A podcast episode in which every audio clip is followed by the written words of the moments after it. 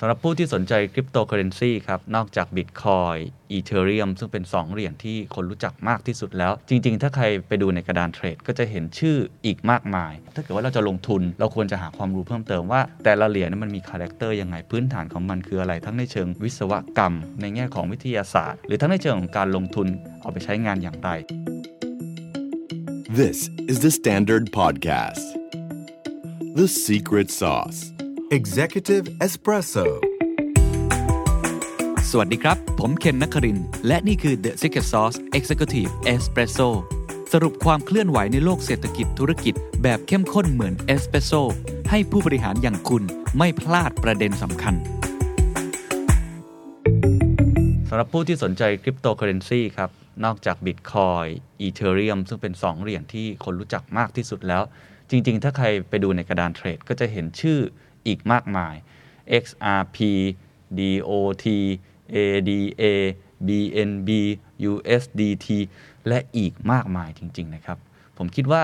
หลายคนอาจจะพอมีพื้นฐานความรู้เกี่ยวกับเหรียญต่าง ๆ อยู่แล้ว แต่ผมคนหนึ่งที่อาจจะเป็นในกลุ่มหนึ่งที่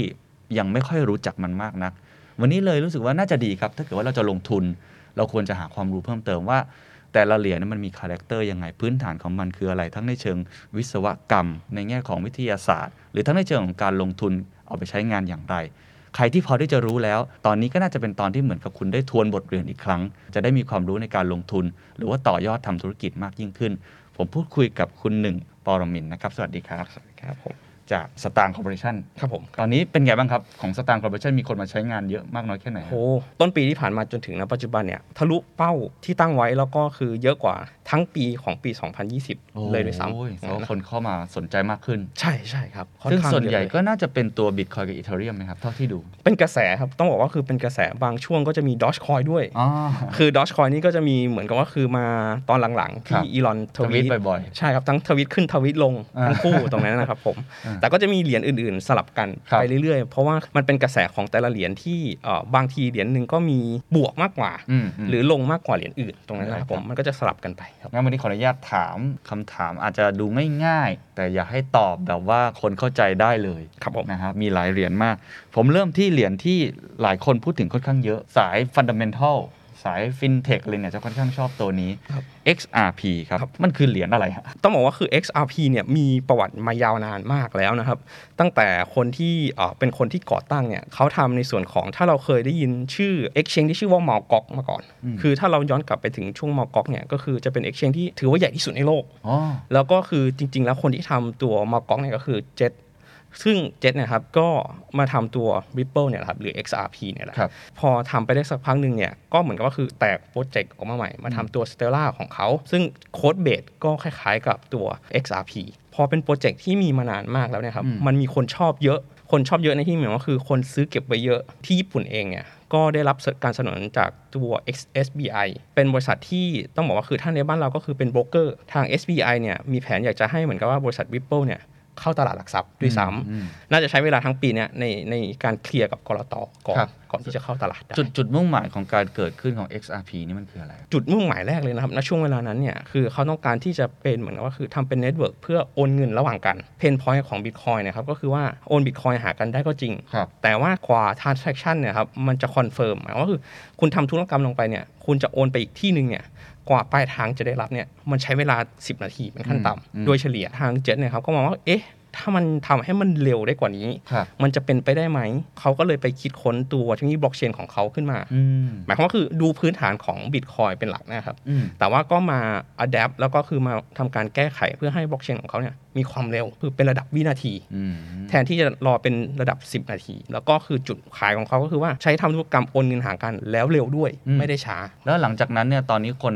ที่ให้ความสนใจ XRP มากขึ้นเนี่ยมันเป็นเพราะอะไร พื้นฐานของมันในเชิงวิศวกรรมมันเป็นยังไงฮะ ตอนหลังมาเนี่ยครับ คือทาง XRP เนี่ย ทางบริษัทแม่ของเขาก็ Ripple เนะครับเริ่มไปจับตลาดที่เป็นตลาด Enterprise มากขึ้น ไม่ได้สนใจรีเทลมากนัก อืม ไปจับเอ่อบริษัทหรือธนาคารที่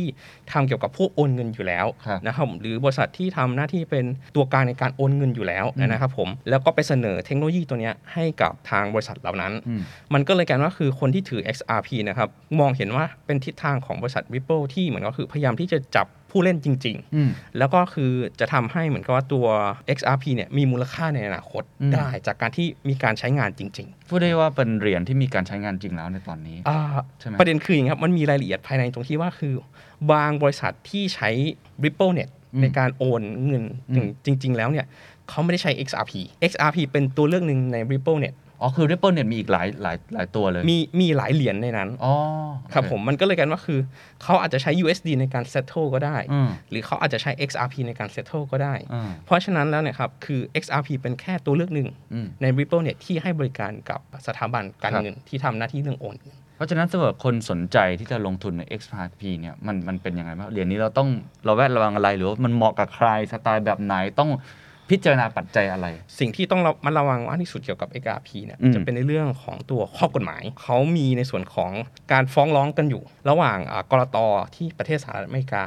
กับทางบริษัท Ripple เองที่ทางกรตสหรัฐอเมริกานะครับมองว่า Ripple ขายตัว XRP เนี่ยเป็นเหมือนกับว่าเป็นการขายหลักทรัพย์ อืม โดยที่ไม่ได้ขอ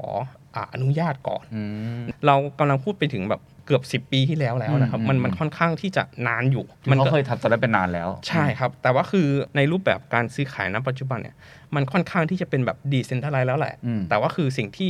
กรตสหรัฐพูดถึงเนี่ยคือ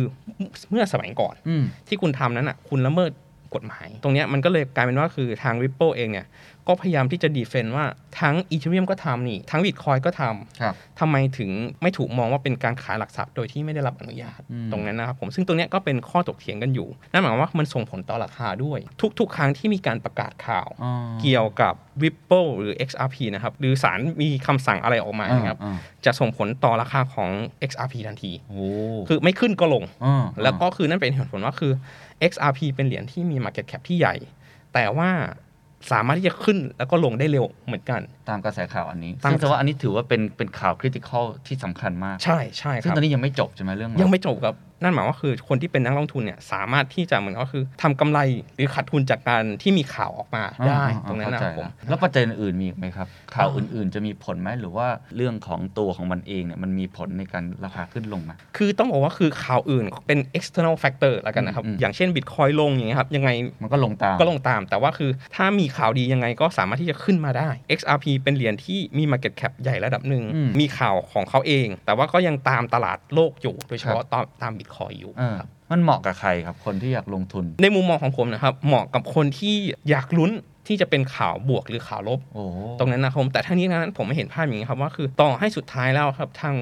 Ripple แพ้คดีนะครับผม อืม ผมไม่ได้บอกว่าคือเขาจะแพ้นะครับ ครั ข บ องเราคือต่อให้เขาแพ้ศาลก็จะสั่งปรับอะไรก็ตามแต่ XRP เองก็จะกลับมาถูกกฎหมาย อ่า ต่อให้คดีจบแล้วแพ้ก็ไม่เป็นไรครับ ก็ถูกปรับไป ครับ แต่ว่ามันจะส่งผลตลาดกับตลาด XRP ในช่วงเวลานั้นแน่น ใน อน ระยะสั้นแน่ ครับแต่ว่าในระยะยาวอ่ะมันจะเป็นข่าวบวกด้วยซ้ำเพราะว่าคุณโดนปรับไปเรียบร้อยแล้ว เพ ครั ราะ บ ฉะนั้นแล้วเนี่ยครับหลังจากเนี้ยนั่นหมายว่าคือคุณกำลังทำสิ่งที่ถูกกฎหมาย ๆอื มันก็จะกลายเป็นว่าคือ XRP กลับมาถูกกฎหมายอีกรอบหนึ่ง ครับ อันนี้คือผมพูดใน if big if เลยนะว่าคือ ฮะฮะ ถ้าถ้าแพ้ ครับ นะนะผมแต่ว่าคือถ้าชนะก็ยิ่งจะเป็นข่าวบวกขึ้นไปอีก ครับ นะ อนาคตของมันเป็นยังไงบ้างครับ มันก็คงต้องปรับตัวเองของมัน หรือว่ามันมีอะไรที่น่าจับตาอีกบ้าง แล้วจะใช้เยอะขึ้นไหม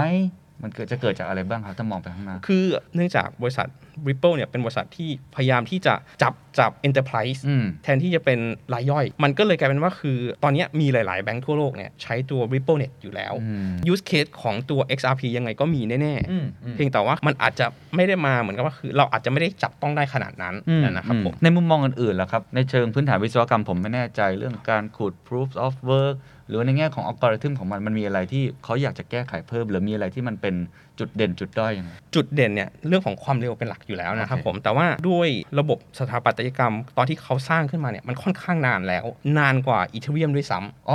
เพราะฉะนั้นแล้วเนี่ยครับสิ่งที่เกิดขึ้นก็คือว่าด้วยสถาปัตยกรรมของเขาเนี่ยมันค่อนข้างที่จะเป็นแบบเซนเตอร์ไลท์ โอเค นิดนึงเยอะเลยแหละครับ คือจริงๆก็คือเยอะเลย เข้าใจละ หมายความว่าคือมีคอมพิวเตอร์มีเครื่องเซิร์ฟเวอร์ไม่กี่เครื่องที่ประมวลผล เออแล้วก็มีเจ้าของชัดเจนว่าคือ Ripple อะไร ใช่ เงี้ยอืม ทุกคนก็เลยมองว่าคือจริง ๆ แล้วมันคือเซนเตอร์ไลท์ที่วิ่งอยู่บนระบบดิเซนเตอร์ไลท์ อ๋อ เท่านั้นก็เลยเหมือนกับว่าคือในทิศทางอันไกลเนี่ยทุกคนมองว่าอย่างน้อยวิปโปก็มีเคสหรือ ม ยูสเคสการใช้งานกับพวกสถาบันการเงินที่ชัดเจน อืม เพราะฉะนั้นก็น่าจะทำให้เหมือนกับว่าคือ XRP ไปต่อได้ โอเค แต่ว่าในเชิงของเทคโนโลยีเนะครับต่อให้เทคโนโลยีของ XRP เก่า แต่ว่ามันก็ well written มาระสักระยะหนึ่งแล้วก็คือมีคนใช้งานมา อืม ค่อนข้างนานแล้ว แต่ว่าคือแน่นอนครับ ไม่ได้มี smart contract ที่ดีเท่า อ่า ตัว Ethereum แน่ๆ เพราะฉะนั้นคือคนอาจจะไปเขียนโทเค็นแล้วทำระบบ DeFi บนตัว Ripple เนี่ยอาจจะยาก อ่าเข้าใจแล้ว ครับครับ เขามีคู่แข่งไหมฮะ ตัวที่ทำลักษณะแบบเนี่ย โอนเงินข้ามประเทศเอ็กชแนนที่เร็วเหมือนเหมือนกัน คู่แข่งเขาคือ Stella ครับ อ๋อ เพราะว่าคือคนก่อตั้งคือคนเดียวกัน อ๋อ ที่ที่ผมไปก็คือเจ็ตหลังจากทำมอก๊อกเสร็จ แล้วก็ขายออกไป แล้วก็คือมาทำในตัว Ripple พอทำ Ripple ก็แยกออกมามาทำตัว อ๋อ Stella เข้าใจแล้ว งั้นเราต้องจับตาตัวสเตลล่าด้วยว่าจะมาเป็นคู่แข่งสมน้ำสมเนื้อได้มากแค่ไห ใช่ น ครับ ก็จะมีข่าวที่ออกมาทุกๆ สัปดาห์ทุกๆ 2 สัปดาห์ด้วยซ้ำว่าทางเจ็ตเอง ยังมีสัญญากับ Ripple อยู่ที่เหมือนกับว่าคือ Ripple เนี่ยจะต้องเอาเหรียญนะครับ XRP เนี่ยส่งให้กับเจ็ตอยู่ อืม แล้วก็คือเจ็ตส่วนมากพอได้รับเหรียญ XRP เนี่ยก็จะขายทิ้ง อืม ขายทิ้งเป็นละหลายร้อยล้านเหรียญเลยครับ อืม ต่อต่อเดือนหรือต่อ 2 สัปดาห์นะครับ แล้วก็ไม่รู้ว่าคือเขาเอาเงินตรงเนี้ยไปซื้อสเตลล่าหรือเปล่า มีอะไรที่คนคนรู้มากขึ้นกว่านี้ไหมครับ XRP มีมีหลายปาร์ตี้ที่ถืออยู่นะตอนนี้ อืม ถ้าสุดท้ายจบคดี Ripple เข้าตลาดหลักทรัพย์ได้เนี่ย มันอาจจะใหญ่พอๆกับ Coinbase ก็ได้ อ่าโอเค ตัวที่ 2 เป็นตัวที่ใหญ่เหมือนกันครับ BNB ครับ BNB นี่มีประวัติศาสตร์มายาวนานตั้งแต่ปี 2017 ก่อนหน้าเนี่ยเขาทำ ICO เพื่อที่จะมาทำ Exchange อืมก็คือตัว Binance ที่ตใช่รงนี้ทุกคนหลายคนก็ใช้กันอยู่ ใช่ใช่ใช่ครับ ต้องบอกว่าคือทามมิ่งมันค่อนข้างถูกเวลา ตรงที่เหมือนกับว่าคือ b i n a n c e เองเนี่ย ตอนนั้นรัฐบาลจีนประกาศแบน Exchange ในในประเทศเขาเอ่อ b i n a n c e เองก็เลยถือโอกาสตรงเนี้ยครับ ไปตั้งอยู่ที่ฮ่องกง อืม แล้วก็คือทำให้คนจีนเนี่ย เหมือนกับมาใช้บริการที่นี่ เหมือนกับอยู่ดีๆ ก็ได้ user base มา แล้วก็ตอนที่เขาระดมทุนเนี่ยเขาก็แจกเป็น BNB อยู่แล้วแลกกับ BNB ตรงนั้นนะครับผมมันก็เลยทำให้เหมือนกับว่าถูกเวลา อืม พอดีตรงนั้นนะครับผม แต่ว่าคือ b บ n a n c e เขาไม่ได้หยุดอยู่แค่นั้น ทาง CC เนี่ยที่ ครับ เป็นเจ้าของเนะครับ ครับ ก็เคยทำงานอยู่ตัว OKX มาก่อน เขารู้อยู่แล้วครับว่าการทำ Exchange มันต้องมีทำยังไงบ้าง มันก็เลยทำให้เหมือนกับ b บ n a n c e เนี่ยค่อนข้างที่จะเติบโตเร็วมาก พอเติบโตเร็วมากเนี่ยครับ มันก็เลยทำให้เหมือนว่าคือ ecosystem ที่เอามาใช้ BNB เนี่ย ตอนแรกที่ทุกคนมองว่าคือมันเป็นแค่เหมือนกับกิมมิคเฉยๆ ืมแค่แจกโทเค็นเฉย ใช่ มันกลายเป็นว่าคือทุก Exchange ที่ใหญ่ๆเนะครับลอก b บ n a n c e ๆ หมดเลย อ๋อ แม้กระทั่งหัวบี้เองก็ทำเหมือนกัน อ่า ออกโทเค็นของตัวเองมา คล้ายๆกับทาง BNB ด้วยเหมือนกัน แต่ว่าคือพอเขาเป็นคนทำคนแรก ๆ เนี่ย มันก็เลยกลายเป็นว่าคือมันติดตลาดไปเรียบร้อยแล้ว อืมอืม แล้วก็ด้วยอีโค y s ส e m ของเขาที่เขาไปทำทั้ง d e f i ด้วยนะตอนนี้นะนะครับผม รวมไปถึงทั้งเอ่อทำบล็อกเชนของตัวเอง แต่ว่าคือผมก็ต้องเขาเป็น business oriented อะนะครับ ไม่ได้เป็นในเชิงของ technical นำหมายความว่ายังไงหมายความว่าคือบล็อกเชนที่เขาสร้างขึ้นตอนแรกเนี่ยเริ่มจากเอ่อเหรียญของเขาก่อนนะครับ อืม ก็ใช้ ERC 20 ก็ ก็คืคือ อ ยี่สิบคืออะไรครับ เป็นมาตรฐานในการออกเหรียญ โอเค ที่ทุกคนตกลงกันว่าคือเราจะใช้มาตรฐานนี้ อืม แล้วมันวิ่งอยู่บนอีเทเรียม อ่าโอเค เหรียญที่เขาออกตอนแรกอะออกอยู่บนอีเทเรียม โอเค ด้วยซ้ำหลังจากนั้นพอเขาดำเนินธุรกิจมาได้สักพักหนึ่ง มันก็มีคอนเซปต์ในเรื่องของ decentralized exchange ต้องบอกว่าคือช่วงเวลานั้นเนี่ยยังไม่มีพวก uniswap การ farming นี่เป็นเป็นเรื่องไกลตัวเลยครับ โอเค แต่ว่าคือทุกคนพูดถึงตัว decentralized exchange อ๋อ เขาก็เลยมองว่าคือ BNB น่าจะเอามาทำในส่วนเกี่ยวกับพวก decentralized exchange ได้ อ๋อซึ่งตอนแรกไม่ได้มีความตั้งใจแบบนั้น ไม่ได้มีเลยครับ มันก็แต่ว่า พัฒนาไปเรื่อย ใช่ ก็เลยมาออกเป็นในส่วน Binance Chain ของเขา อ่า ซึ่ง Binance Chain ของเขาตัว Binance เองเนี่ย เวลาที่เขาทำเนี่ยครับ เขาไม่ได้เอาเทคโนโลยีๆนอืม ำ เขาเอาธุรกิจน อ่าเข้าใจ ำ สิ่งที่เกิดขึ้นก็คือว่าเขาดูในตลาดเลยครับว่าคือมี blockchain อันไหนบ้าง ที่พร้อมที่จะเอามาทำได้เลย อืม เพียงแค่เปลี่ยนชื่ออ ม นิดหน่อย แล้วก็มาทำระบบ decentralized exchange อืม ที่พร้อมที่จะทำได้ ซึ่งเขาก็ไปเจอระบบเขาเรียก open source ก็คือเปิดเผยซอสโค้ดอยู่แล้ว ระบบที่ชื่อว่า Tendermint ซึ่งระบบเนี้ยเอื้อให้เขาเนี่ยครับมาทำตัว decentralized exchange แล้วก็ Binance Chain พอทำไปได้สักพักหนึ่งเนี่ย มันก็มีความต้องการในเรื่องของ smart contract เพราะเฮ้ย Tendermint ไม่ได้ตอบโจทย์ส่วนนี้ อ่าโอเพนซอร์สอันแรกไม่ได้ตอบโจทย์ ใช่ เขาก็เลยไปสร้างตัว Binance Smart Chain อ๋อ เข้าใจแล้ว ซึ่ง Binance Smart Chain เนี่ยเกิดจากการที่ copy code อ่า ของตัว Ethereum นะครับ อ่าม มาเปลี่ยนชื่อแล้วก็รันใหม่ จะเห็นได้ว่าคือตอนเนี้ยครับเขามีอยู่2บล็อกเชนละ อ่า ก็คือ Binance Chain กับ ครับ Binance Smart Chain โอเค ซึ่ง Binance Smart Chain เนี่ยเป็นโค้ดที่ copy มาจาก Ethereum โอเค แต่ Binance Chain เนี่ยมาจาก Tendermint มันก็เลยกันว่าคือทุกคนเวลาพูดถึง BSC BSC ก็คือ Binance Smart Chain ที่โค้ดมาจาก Ethereum แล้วก็คือทุกคนก็ไปเขียนพวก smart contract อยู่บนตรงนั้น โอเค แต่ก็เหรียญพื้นฐานก็ยังเป็น BNB อยู่ เข้าใจละ คนที่เป็นเอ่อเจ้าของไบแนนก็คงก็พัฒนาธุรกิจ ใช่ ไปเรื่อย ใช่ ๆ ตามแต่ความต้องการของตลาด ใช่ ตามความก้าวหน้าของนวัตกรรมของเทคโนโลยี ถูก ตอนแรกก็ออกเหรียญมา BNB ตอนแรกก็ไม่รู้ว่าเอาไปใช้ทำอะไรบ้าง ครับ แต่พอตอนหลังเนี่ยเขาเริ่มเห็นโอกาส ครับ อย่างไอตัว Digital Exchange หรือว่าในแง่ของไอตัวบางจุดของ Ethereum ที่มันอาจจะไม่พร้อมในตอนนั้น ครับ ก็พัฒนาของตัวเองขึ้นมา ใช่ ไปดึง Open Source อีกอันหนึงมาทำเชนของตัวเอง ใช่ เพื่อให้คนเนี่ยมาทำสมาร์ทคอนแท t อะไรที่อยู่บนอีโคซิสเต็มคือเรียกง่ายว่า คนที่ทำไปนั้นมันเป็นคนที่สร้างอีโคซิสเต็มขึ้นมาใหม่อย่างนั้น ถูกไหมฮะ ถูกครับ แต่ว่าคือปัจจุบันเนี่ยครับในหลาย ๆ ที่เนี่ยก็พยายามที่จะสร้างตัวบล็อกเชนของตัวเองขึ้นมา อืม โดยการที่ Copy Code ตัว อืม อีเทเรียมมา อืม ซึ่งมันก็จะเกิดการ fragmented เข้าใจ คล้าย ๆ กับระบบ Android นะครับ เข้าใจแล้ว ซัมซุงก็จะมี Android อ่า ของตัวเอง หัวเว่ยก็จะมีเอ่อระบบปฏิบัติการของ อ่า ตัวเอง เข้าใจแล้ว เอ่ ก็ อ แข่งขันกัน ใช่ค เพ รับ ราะฉะนั้นย้อนกลับมา BNB ก็ดูเหมือนจะได้เปรียบตรงที่ว่ามีอีโคซิสเต็มที่ค่อนข้างใหญ่ แล้วมีผู้ใช้ของเขาค่อนข้างเยอะอยู่แล้ว ครับครับ ฉะนั้น BNB ปัจจุบันนี้มันใช้ทำอะไรบ้างนะ โห เยอะมากเลยครับ เท่าที่เราจะคิดได้เลยนะครับ อ่า ในเชิงของทั้ง centralized finance แล้วก็ decentralized finance นะค ครั รับบ ผมไม่ว่าจะเป็นในส่วนของค่าธรรมเนียม อืม เวลาเทรด แล้วก็เวลาที่มีคอยอันใหม่ ผมเรียกว่าเป็น IEO แล้วกันนะครับผม เราอาจจะคุ้นชินกับคำว่า ICO ครับ ICO ก็คือ initial coin offering ครับ เจ้าของเหรียญเขาอาจจะขายอยู่ในเว็บไซต์ของเขาเอง อืม แต่พอมาเป็นขายผ่าน Binance เนี่ยเขาเลยเรียกว่า IEO E นี่ย่อมาจากอะไร อ่า exchange ครับ อ๋อ initial exchange offering โอเค ก็คือไปขายเหรียญครั้งแรกอยู่ที่ exchange แท ไบ น แนนเลย ใช่ครับ ต้องบอกว่าคือปัจจุบัน Binance มีโปรเจกต์ที่ต่อคิวทำ IEO เนี่ยเป็นร้อย คือวิธีการที่เขาทำเนี่ยก็บอกว่าคือต้องซื้อด้วย Binance ซื้อด้วย BNB อ่าเข้าใจละ จะซื้อเหรียญตัวนี้ต้องซื้อด้วย BNB ก่อน โอ้โห หรือมีการทำในลักษณะที่เหมือนกับว่าคือเป็นฟาร์มิงไปฝากหรือไปสเต็ก BNB ไว้ก่อน เพื่อได้เหรียญเหรียญตัวนี้มา เข้าใจ ฟรีๆอ เข้าใจ ย่างนั้นนะครับซึ่งตรงเนี้ยมันก็จะกลายเป็นว่าคนที่ถือ BNB เนี่ยไม่ใช่แค่ลดแค่ค่าธรรมเนียมแล้ว อืมอืมอืม แต่รวมไปถึงได้เหรียญตัว IEO เนี่ยมาฟรีๆด้วย อ่า หรือซื้อด้วยราคาที่มี discount ฟังดูแล้วมันใหญ่มากเลยนะตัว BNB ใช่ครับ อันนี้คือแค่ 2 use case นะครับ ยังไม่ไปพูดถึงในส่วนของพวก DeFi ตัว อ่า Binance Smart Chain ของเขาที่ใช้ BNB ในการจ่ายค่าแก๊ส ครับ ค่าธรรมเนียมตรงนั้นก็มีอีกเหมือนกัน แล้วแล้วถ้ามองถ้าบางคนอาจจะเห็นรู้สึกว่าเอ๊ะมันมันพยายามที่จะ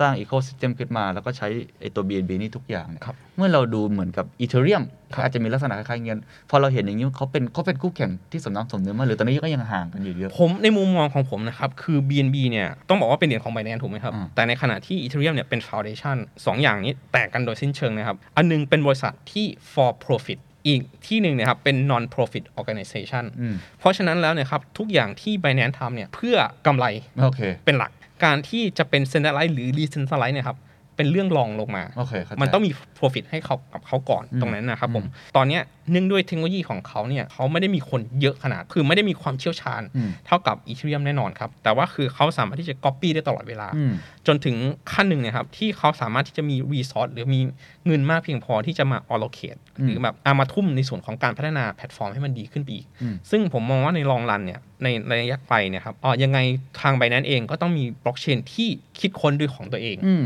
แต่ว่าคือณช่วงเวลาเนี้ยต้องใช้หรือ Copy ของคนอื่นไปก่อน มเพราะฉะนั้นถ้าถ้าโดยสรุปเนี่ยจุดเด่นจุดแข็งที่สุด แล้วก็จุดด้อยอะจุดอ่อนของเหรียญ BNB นี่คืออะไรบ้างครับ จุดแข็งคือ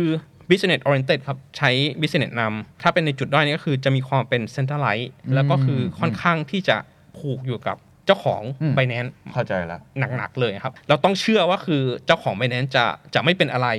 หรือจะไม่ท้อหรือจะเอ่อไม่ประกาศเอ่อเลิกทำอะไรเงี้ย อ่ามั มันเป็นการผูกกับบุคคลมากๆ ปัจจุบันนะครับพอซีซีนะครับเป็น อืม คนที่สร้างแบรนด์ตัวนี้ขึ้นมา Binance จะทำอะไรเนะครับมันผูกกับทางซีซีค่อนข้างเยอะนั่นหมายความว่าคือซีซีเองเนี่ยเป็นทั้งจุดแข็งแล้วก็เป็นทั้งจุดอ่อนในตัว Binance ด้วย ผมมองว่าคือ Binance ไปได้ไกลมากไปได้เร็วด้วย อืม เพราะว่าคือมีคนนำหรือเจ้าของแบรนด์ที่ดี อืม แต่ว่าคือถ้าถ้าถึงจุดหนึ่งแล้วเนะครับ ตรงเนี้ยมันกลับจะอาจจะเป็นจุดอ่อนได้ อืม เพราะว่าคือการที่ผูกกับคนตัวคนมากเกินไปนะครับ คนที่จะลงทุนใน BNB นี่ต้องคำนึงถึงอะไรบ้างครับ ความเสี่ยงครับตรงที่ว่าคือ Binance เนี่ยไม่ได้เป็น regulated exchange อ๋อ ผมพูดได้คำอย่างนี้แล้วกันนะครับ ว่าเป็น regulatory hacking หมายความว่าคือใช้ช่องโหว่ของของการควบคุมกฎหมายของแต่ละประเทศนะครับ อ่า เพื่อทำให้ exchange เขาเนี่ยรันไปได้ เข้าถึงด้วยอืม ใช่ครับผม คือเขาไม่ได้ทำผิดกฎหมายของประเทศไหนประเทศหนึ่ง อ่า แต่คือเขาอยู่ตรงตรงกลางที่แต่ละประเทศเนี่ยครับไม่ได้เข้าไปยุ่ง มันก็เลยกันก็คือเขาสามารถที่จะทำอะไรก็ได้แล้วก็เติบโตได้เร็ว อืม แต่ถึงจุดหนึ่งนะครับช่องโหว่ตรงเนี้ย อืม แก็บตรงเนี้ยมันจะถูกคนคุมกฎนะครับทำให้มันเล็กลงเล็กลงเล็กลงเรื่อยๆ นั่นหมายความว่าคือถึงจุดหนึ่งนะครับทางไบแนนเอง จะต้องมาทำตามกฎหมายของแต่ละประเทศมากขึ้น ซึ่งเราเห็นได้ชัดก็คือในส่วนของที่สหรัฐอเมริกาเป็นต้นที่สุดท้าย b i แ a น c e ก็ต้องไปเปิด b i แ a น c e US อยู่ อืม แล้วก็เราจะเห็นว่าคือ b i แ a น c e US ไม่สามารถที่แข่งกับเอ่อแพลตฟอร์มอื่นได้ ไม่ว่าจะเป็นทั้ง Coinbase หรือไม่ว่าจะเป็นทั้ง Kraken หรืออะไรก็ตามแต่ที่ที่เป็น US base อืมอืม นะครับผมพอตรงเนี้ยมันเลยกลายเป็นว่าคือ ถ้าต้องลงมาที่โลเคอลแล้วเนะครับมันจะทำให้ b i แ a น c e เนี่ยช้าลง อืม มันก็กลายเป็นว่าคืออัตราการโกรธของ b i แ a น c e ที่เอ่อช่วงแรกอาจจะเป็นแบบ exponential อาจจะเริ่มนิ่ง ๆ แถวตรงนั้นนะครับผม BNB นี้เหมาะกับใครครับ ต้องเหมาะกับคนที่เชื่อใน Binance ไหมหรือว่ามันเหมาะกับคนลงทุนสไตล์ไหนเนี่ย ผมผมมองว่าคือ BNB เนี่ยคือคนที่ใช้แพลตฟอร์ม b i แ a น c e อ่า แล้วก็ believe ใน b i แ a น c e เลยครับ อืมอืมอันนี้ก็ตรงไปตรงมาแต่ราคามันผันผวนเยอะไหมครับตัว Binance น้อยกว่า XRP ครับผม อ่า ค่อนข้างที่น้อยกว่าครับ โอเคอ่ะเหรียญต่อไปครับ เป็นเหรียญที่วันก่อนผมฟังคุณหนึ่งพูดถึงเรื่องนี้พอดีว่ามันมีราคาที่น่าสนใจมากตัว USDT ครับ ครับผม stable coin ครับ ตัวนี้มันคืออะไรยังไงค โห รับ เหรียญนี้มีประวัติศาสตร์ยาวนานมากๆนะครับ ต้องบอกว่าคือตั้งแต่ประมาณปี 2013 ได้นะครับผม ก็คือประมาณ 8-9 ปีที่เขาสร้างมาเนะครับ เหรียญเนี้ยคือถูกสร้างโดย Exchange อ่า Exchange เจ้าหนึ่งนะครับผมที่ต้องการที่จะเหมือนกับว่าคือให้ทุกคนเนี่ยถือเหรียญตัวเนี้ยไว้ได้ ณ ช่วงเวลานั้นเนี่ยครับ เวลาเทรดนะครับ คือเขาต้องเอาเงินจริง ๆ ฝากเข้าไป ถูกครับ ต้องผ่านกระบวนการของธนาคารอะไรก็ตามแต่เนะครับ ผมต้องฝากเงินเข้าไปประมาณ 2 วัน ผมถึงจะมีเงินที่จะไปซื้อบิตคอยได้ รวมไปถึงเวลาที่ผมจะถอนเงินออกมา ผมก็ต้องใช้เวลาอีกประมาณ 2 วัน เพื่อจะเอาเงินเป็นเงิน USD ออกมาได้นะครับ มันก็เลยกลารว่าคือคนที่ทำ USDT ขึ้นมาเนี่ยมองว่าคือ เอ๊ะ ในกรณีที่เราไม่อยากจะเก็บเป็นเงิน USD แต่ว่าคืออยากจะส่งเงิน USD หาเพื่อนด้วย อืม โดยใช้เทคโนโลยีบล็อกเชนนะครับ จะทำได้ยังไง อืม นะครับผม งั้นก็สร้าง USDT ขึ้นมา แล้วก็คือแบ็กโดยดอลลาร์จริง ๆ อันนั้นคือคอนเซปต์ช่วงช่วงต้น ช่วงต้น แต่มันมีวิวัฒนาการที่เหมือนกับว่าคือตอนแรกแทนที่มันจะเป็นแบบ 1 ต่อ 1 ฮะ หมายความว่าคือ 1 USDT เท่ากับ 1 ดอลลาร์จริงๆ มันกลายเป็นว่ามันมีคอนเซปต์ในเรื่องของการถือ commercial paper การที่ไม่ได้ถือ cash 100%ตรงนั้นนะผมมาเกี่ยวข้องเพื่อให้เหมือนกับว่าเป็นการบริหารเงินของเขาด้วย สุดท้ายเนี่ยเรามารู้ว่า อ๋อจริง ๆ แล้วเนี่ยมูลค่าของเงินจริง ๆ ที่ back up USDT อยู่เนี่ยไม่ได้ 100%นะ อ๋อ แค่ประมาณ 70กว่าเปอร์เซ็นต์เท่านั้น อันนี้คือก็คือวิวัฒนาการของเขาที่พัฒนามาเรื่อยๆ ตอนแรกกันหนึ่งต่อหนึ่งจุดมุ่งหมาย ตอนนี้มันกลายเป็นว่าเขาผลิตออกมาเกินมูลค่าสินทรัพย์ที่เขามีอยู่ อ๋อ เขามีอยู่เจ็ดแค่ 70 US ดอลลาร์นะครับ อ่า เขาผลิตมา 100 โอเคข้าใจ มันก็เลยว่าคือทุกคนเนยครับรู้ถึงความเสี่ยงตรงนี้อยู่ อืม ว่า USDT เนี่ยไม่ได้แบ็กด้วย 1 ต่อ 1 แล้วนะ อืม แต่มันกลายเป็นว่าคือทุกคนเนยครับแม้กระทั่ง Binance เองที่พยายามผลิตเหรียญ stablecoin ของตัวเองก็คือ BUSD ออกมา อืมอืม ก็ไม่มีคนใช้ทุกคนไปใช้ USDT เป็นหลัก ทุกประเทศทั่วโลกเนี่ยก็คืออ ม มีเหรียญแพรที่เหมือนกับว่าใช้ USDT นะครับเป็นสะพานเชื่อม อืม ผมไม่เห็นภาพอย่างนี้นะครับก็คือเวลาที่เราพูดถึง Ripple เนี่ย ครับ Ripple เนี่ยจะอ้างตัวเองว่าคือมี XRP ที่ใช้ในการโอนเงินเร็ว ต้องไม่ลืมอย่างนี้ครับว่าถ้าเราใช้ USDT ในการโอนเงินเนี่ยมูลค่าของเงินก็ไม่เปลี่ยน อืม ไม่ขึ้นหรือลงเหมือน XRP ด้วยซ้ อืม ำเพราะมันคงที่ก็คือเงิน US ดอลลาร์ คือถ้าเปลี่ยนก็เปลี่ยนตามค่าเงิน ใช่ US ดอลลาร์ ใช่ ซึ่งมันน้อยมาก ๆ มันเป็น fiat currency เนยนะครับผม กลายเป็นว่าคือหลาย ๆ exchange ทั่วโลกเนะครับ รองรับ USDT มันก็เลยกันว่าคือจริง ๆ แล้วเวลาที่เขาใช้เพื่อโอนเงินกันจริง ๆ นะครับ เขากลับมาใช้ USDT ในการโอนเงินหากัน ถ้าอยู่ที่ออสเตรเลียก็จะใช้เงิน US AUD เนะครับ อืม ของเขาเนี่ยซื้อ USDT แล้วก็โอน USDT เนี่ยสมมติว่าคือมาที่ไทยเนี่ยครั อื บ ม ก็ทำการขาย USDT ออกเป็นเงินบาท ด้วยคอนเซปต์ตรงเนี้ยครับผม เราใช้เหรียญอะไรก็ได้ จริง ๆ เราใช้ Bitcoin ก็ได้ อืม เราใช้ XRP ก็ได้ อืม แต่ที่คนใช้ตัว USDT มากที่สุด เพราะว่าคือมันมี liquidity มาก แล้วก็คือความเสี่ยงในการถือเนี่ยมันน้อยกว่า อืม เพราะว่าคือราคามันไม่เหวี่ยงเท่า XRP หรือในส่วนของตัว Bitcoin แบบ ครับ นี้นะครับผมค เพ รับ ราะฉะนั้นมันก็กลายเป็นเหรียญที่คนใช้เยอะมาก ใช่ ทุกคนจะต้องแลกอันนี้เข้าไปก่อน ใช่ แล้วก็จะ transfer จะ exchange อะไรกัน ก็จะใช้ตัวนี้เป็นตัวกลาง ใช่ใช่ จริง ๆ ผมทราบมาว่า US ดอลลาร์ที่เป็น stable coin ก็มีตัวอื่นๆด้วย โอ้มีเยอะครับมีเยอะ ใช่ห คือต้อง ทำไม บอก ตัวนี้มันถึงมันถึงเป็นตัวที่เด่นที่สุด มันเกิดมานานครับ แล้วก็คือเขามีการปรับตัวอยู่ตลอดเวลา ตอนแรกเนยครับ ตัว USDT เนี่ยรันอยู่บน Bitcoin Blockchain อืม หมายความว่ายังไง คือทุกคนอาจจะมองว่าคือ เอ๊ะ ปัจจุบันเวลาเราสร้างเหรียญ เราก็ต้องไปสร้างอยู่บนตัว Ethereum ใช่ครับ หรือไม่ก็ต้องไปสร้างอยู่บนตัว Binance Smart Chain ฮะ ที่เขาก๊อปโค้ด Ethereum ไปนะครับ แต่ว่าคือจริง ๆ แล้วเนี่ย มันมีรูปแบบการที่เหมือนก็คืออนุญาตให้สร้างเหรียญได้เนี่ย มันมีอยู่ใน Bitcoin เหมือนกัน อ๋อ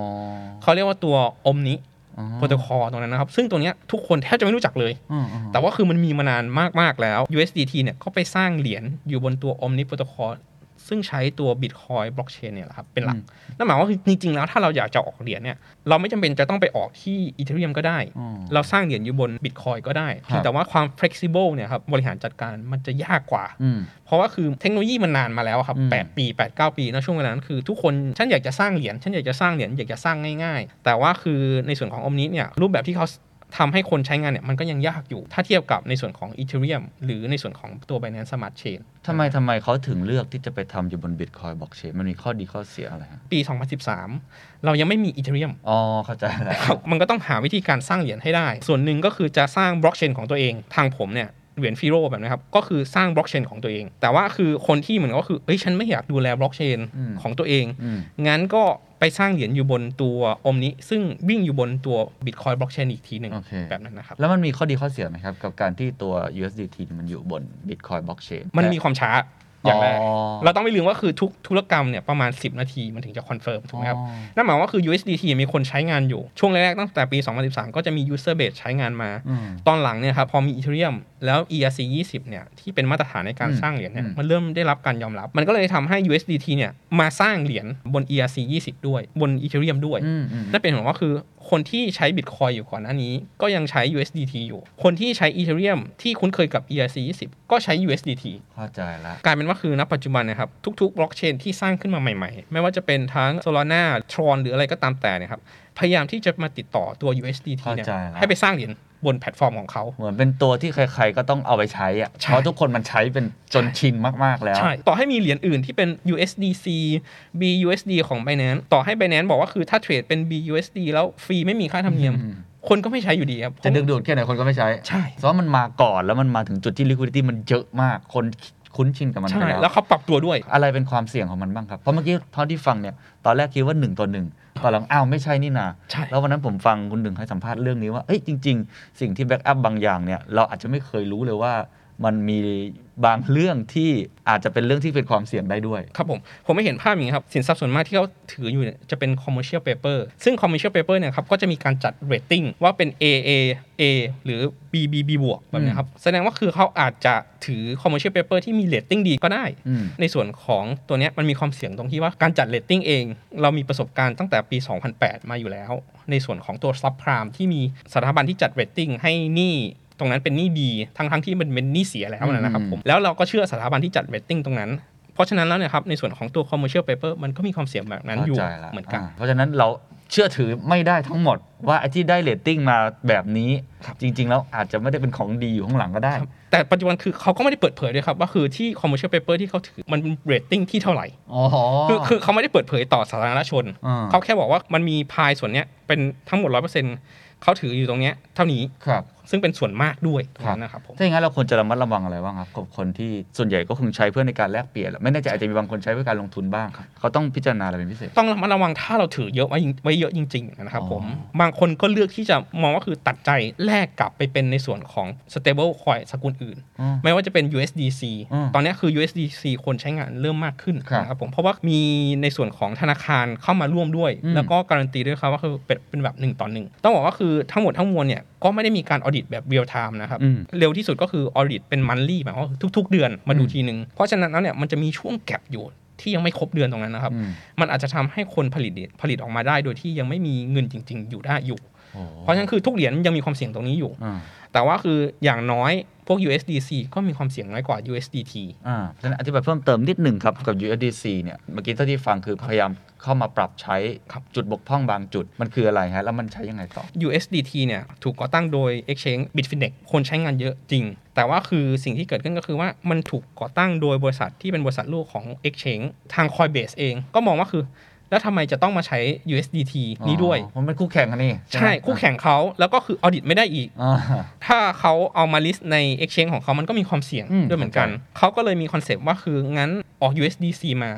แล้วเขามีส่วน participate หรือเป็นส่วนหนึ่งในการออกเหรียญตัว stablecoin นี้ด้วย อืม มันก็เลยเป็นที่มาของตัว USDC นะครับว่าคืออย่างน้อยมันมีความโปร่งใส อืม มากกว่า USDT Coinbase เองก็สนับสนุนเหรียญที่เขามีส่วนในการออกด้วยมากกว่า แต่ฟังก์ชันก็คล้ายๆ กัน คล้ายๆกันครับคล้ายๆกัน อย่างนี้เวลาผมเลือกผมเลือกตัวไหนเนี่ย USDT หรือ CD ผมแนะนำเป็น USDC มากกว่า อืม แต่ว่าคือถ้าในเชิงของ liquidity ที่เราจะถือสั้น อืม ๆ เพราะว่าคือมันมีคนซื้อคนขายเนี่ย อืม ยังไงก็ต้องเป็น USDT อยู่ดีค คื รับ อมันแมสกว่า ใช่ใช่ แต่ถ้าใน ช่ ระบบข้างหลังบ้านในการตรวจสอบอะไรต่าง ครับ ๆ อันนี้คุณหนึ่งอาจจะแนะนำ USDC มากกว่า ถ้าถ้าเราจะเก็บ long term โอเค หมายความว่าคือเราอยากจะเก็บ stable coin ที่แบบ long term อืม ผมแนะนำให้แลก USDT มันเป็น ครับ USDC ก่อน โอเค แต่ว่าคือถ้าอยากจะเทรดใช้ USDT ไปก่อน ครับ เพราะว่า คน มันคนเทรดเยอะกว่า มีคนเล่นไอตัว USDT ไหมครับ เล่นแบบลงทุนเลยขึ้น มี ลง มีครับ ต้องบอกว่าคือจริง ๆ แล้ว USDT เนี่ย บ้านเราเนี่ยมันจะมีเขาเรียกว่าพรีเมียมเกิดขึ้น ในช่วงที่ราคาเหรียญลงเยอะๆนะครับ มันจะมีคนที่อยากจะเข้าไปซื้อใน เข้าใจ เทรดในไบแนน เข้าใจ นะครับ มันก็เลยกลายเป็นว่าส่วนมากเนี่ยจะเข้ามาซื้อตัว USDT เนี่ยด้วยราคามูลค่าที่สูงกว่าปกติ อ่าเข้าใจแล้ว เพราะดีมามันเยอะ ครับ ใช่ไหมเพราะราคาลงอ่ะอย่างวันเราคุยกันเนี่ยโอ้ราคามันลงไปต่ำกว่าล้านแล้วบิตคอยรีบรีบเข้าไป ใช่ ปรากฏว่าจะไปแลกโอ้โหราคา USDT บางคนก็ตั้งมาสูงเลย ใช่ ไหม ใช่ อ่า ครับ อันนี้เป็นพรีเมียมที่เกิดขึ้น ตอนนี้เขาเรียกว่าต้มยำกุ้งพรีเมียม ตรงนั้นนะครับผมก็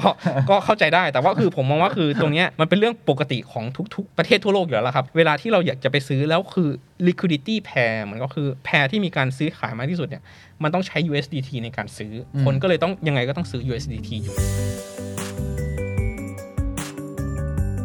อ่ะมาอีกตัวหนึ่งครับ ตัวนี้คนก็พูดถึงเยอะ ADA Cardano ฮะ ครับ ที่บอกจะเป็นคู่แข่งกับ Ethereum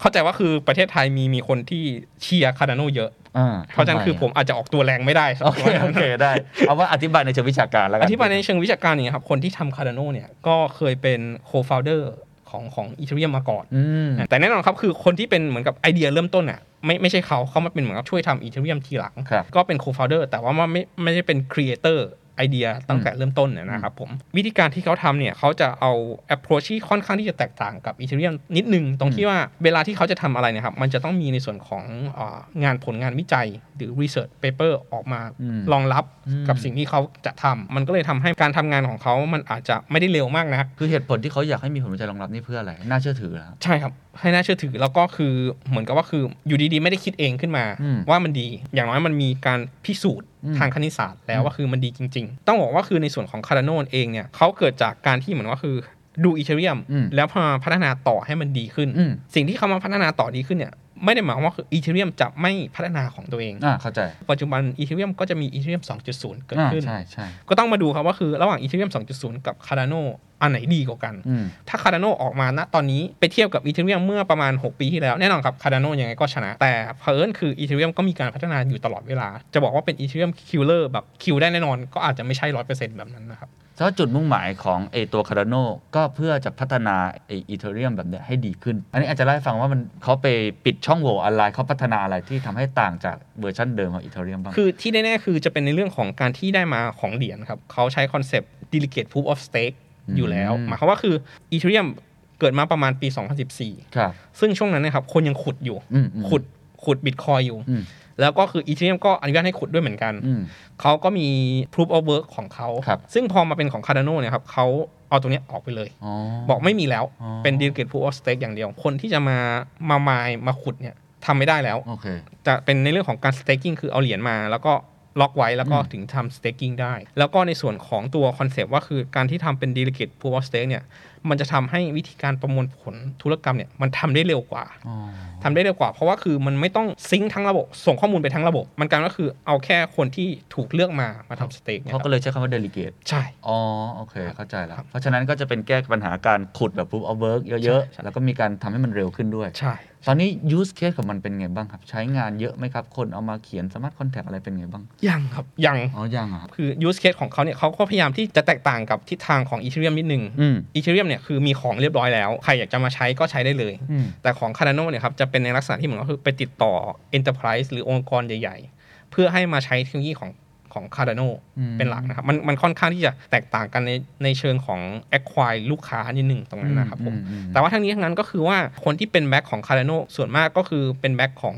XRP ด้วย อ๋อ ตรงนั้นครับเหมือนก็คือ จจะ นั เป็ ก นลูกค้ากลุ่มเดียวกันเหรอ ใช่ สถาบันการเงิน เอ่อ หรือว่าพวกบริษัทขนาดใหญ่ถูก ด้วยด้วยครับ แต่ว่าคืออาจจะไม่ได้ใหญ่เท่ากับ XRP คนที่ถือก็เป็นเหมือนก็คือคนที่ลง XRP มาก่อนหน้านี้แล้ว อ๋อ แล้วก็คือมองว่าตัวคาร์ a นก็เป็นอีกทางเลือกหนึ่งของเขา ครับ ครับผมครับ เพราะฉะนั้นคนที่จะลงทุนเรื่องนี้ควรมีสไตล์ยังไง มีความเสี่ยงพิจารณาอะไรดีครับ ผมมองว่าตัวคาร์ a โนมีการเคลมไว้เยอะพูดไว้เยอะในการดีลิเวอร์เนี่ยมันก็ต้องดูด้วย คือมันมีความเสี่ยงในเรื่องของเวลาด้วย อืม เพราะว่าการที่บอกว่าคือเป็นอีเทเรียมคิวเลอร์แล้วเนี่ย ถ้าพัฒนาช้าเนี่ยแล้วอีเทเรียมพัฒนาตัวเองไปไกลแล้วเนะครับ อ๋อ มันจะทำให้เหมือนว่าคือสุดท้ายแล้วเนี่ย มันก็จะเป็นแค่คำพูดมากกว่าตรงนั้นครับ อืมงั้ต้องดูที่การกระทำจริง ๆ ตอนนี้ ใช่ ว่าจะ ว่าเร็วพอแค่ไหน แล้วคนให้การตอบรับดีไหมครับหมายถึงคนย้ายจากอิตาลีมาใช้อันนี้ด้วย scalability ของเขาที่ดีขึ้นด้วยอะไรที่ดีขึ้นเยอะไหมครับ ยังยังครับ อ๋อยังเหรอฮะ ยังครับยังยังยังไม่ได้ถึงจุดนั้นเลยครับผม พูดง่ายๆว่าบางคนที่ชอบอันนี้อาจจะเป็นชอบเพราะว่าตัวนี้มันกำลังมาแรงอาจจะมาฆ่า แล้วก็อาจจะโตขึ้นได้ขึ้นเรื่อยๆ ใช่ครับ เหมือนกับว่าม้าลอง อืม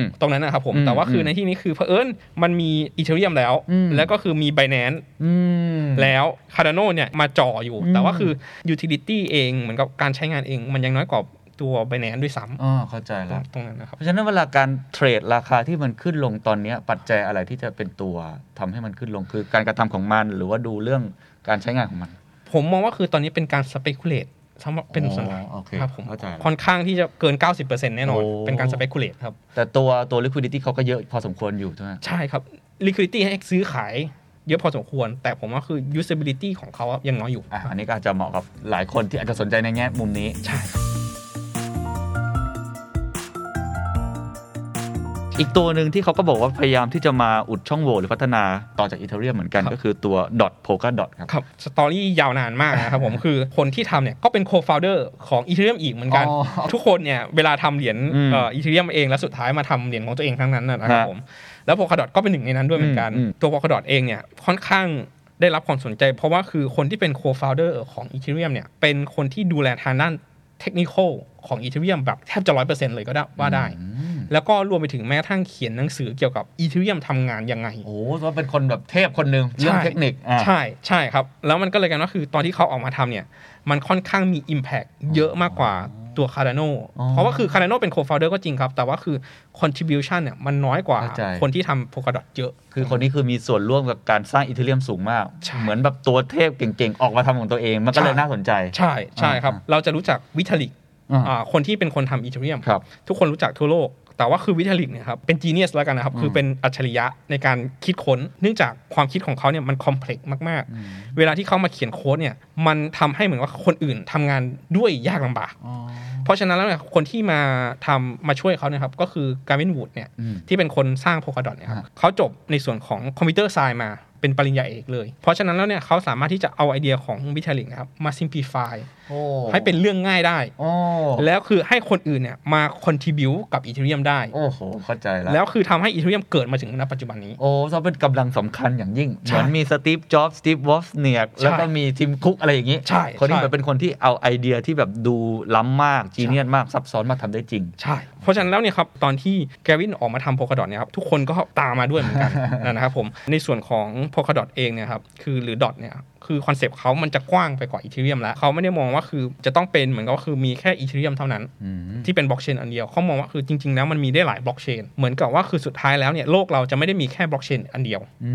ม แบบนั้นครับแต่ว่าคือสิ่งที่ต้องทำให้เกิดขึ้นก็คือว่าการเชื่อมต่อระหว่างบล็อกเชนเนี่ยมันต้อง โอ้ สามารถที่จะทำได้ อันนี้ก็เลยเป็นคอนเซปต์ของตัว Polkadot คุณจะมีบล็อกเชนหลาย ๆ บล็อกเชนได้ในใน Polkadot Network นะ อ่า แล้วก็คือบล็อกเชนพวกเนี้ยมันต้องสามารถที่จะเชื่อมโยงส่งข้อมูลระหว่างกันได้ โอ้ แบบนั้นนะ โอ ครับ เคเขาก็เรียกว่า scalable cross blockchain protocol ใช่ แล้วเขาทำขึ้นมาแล้วมันเป็นยังไง มันใช้ได้จริงเยอะมากน้อยแค่ไหนฮะ ตอนนี้ก็คือมีมีบล็อกเชนอันหนึ่งชื่อว่ากุสมะหรือ ครับ KSM นะครับผม ครับ ที่วิ่งเป็นเหมือนกับตัวอย่างที่วิ่ง อืม อยู่บนตัว Polkadot Network แล้ว ต่อไปก็จะมีหลาย ๆ บล็อกเชนที่ที่จะมาวิ่งตัวบน Polkadot Network นี้อีกนะครับผม แล้วก็คือทุกบล็อกเชนก็สามารถที่จะส่งแอสเซทหากันได้ ผมไม่เห็นภาพอย่างนี้ครับ ง่าย ๆ ก็คือว่า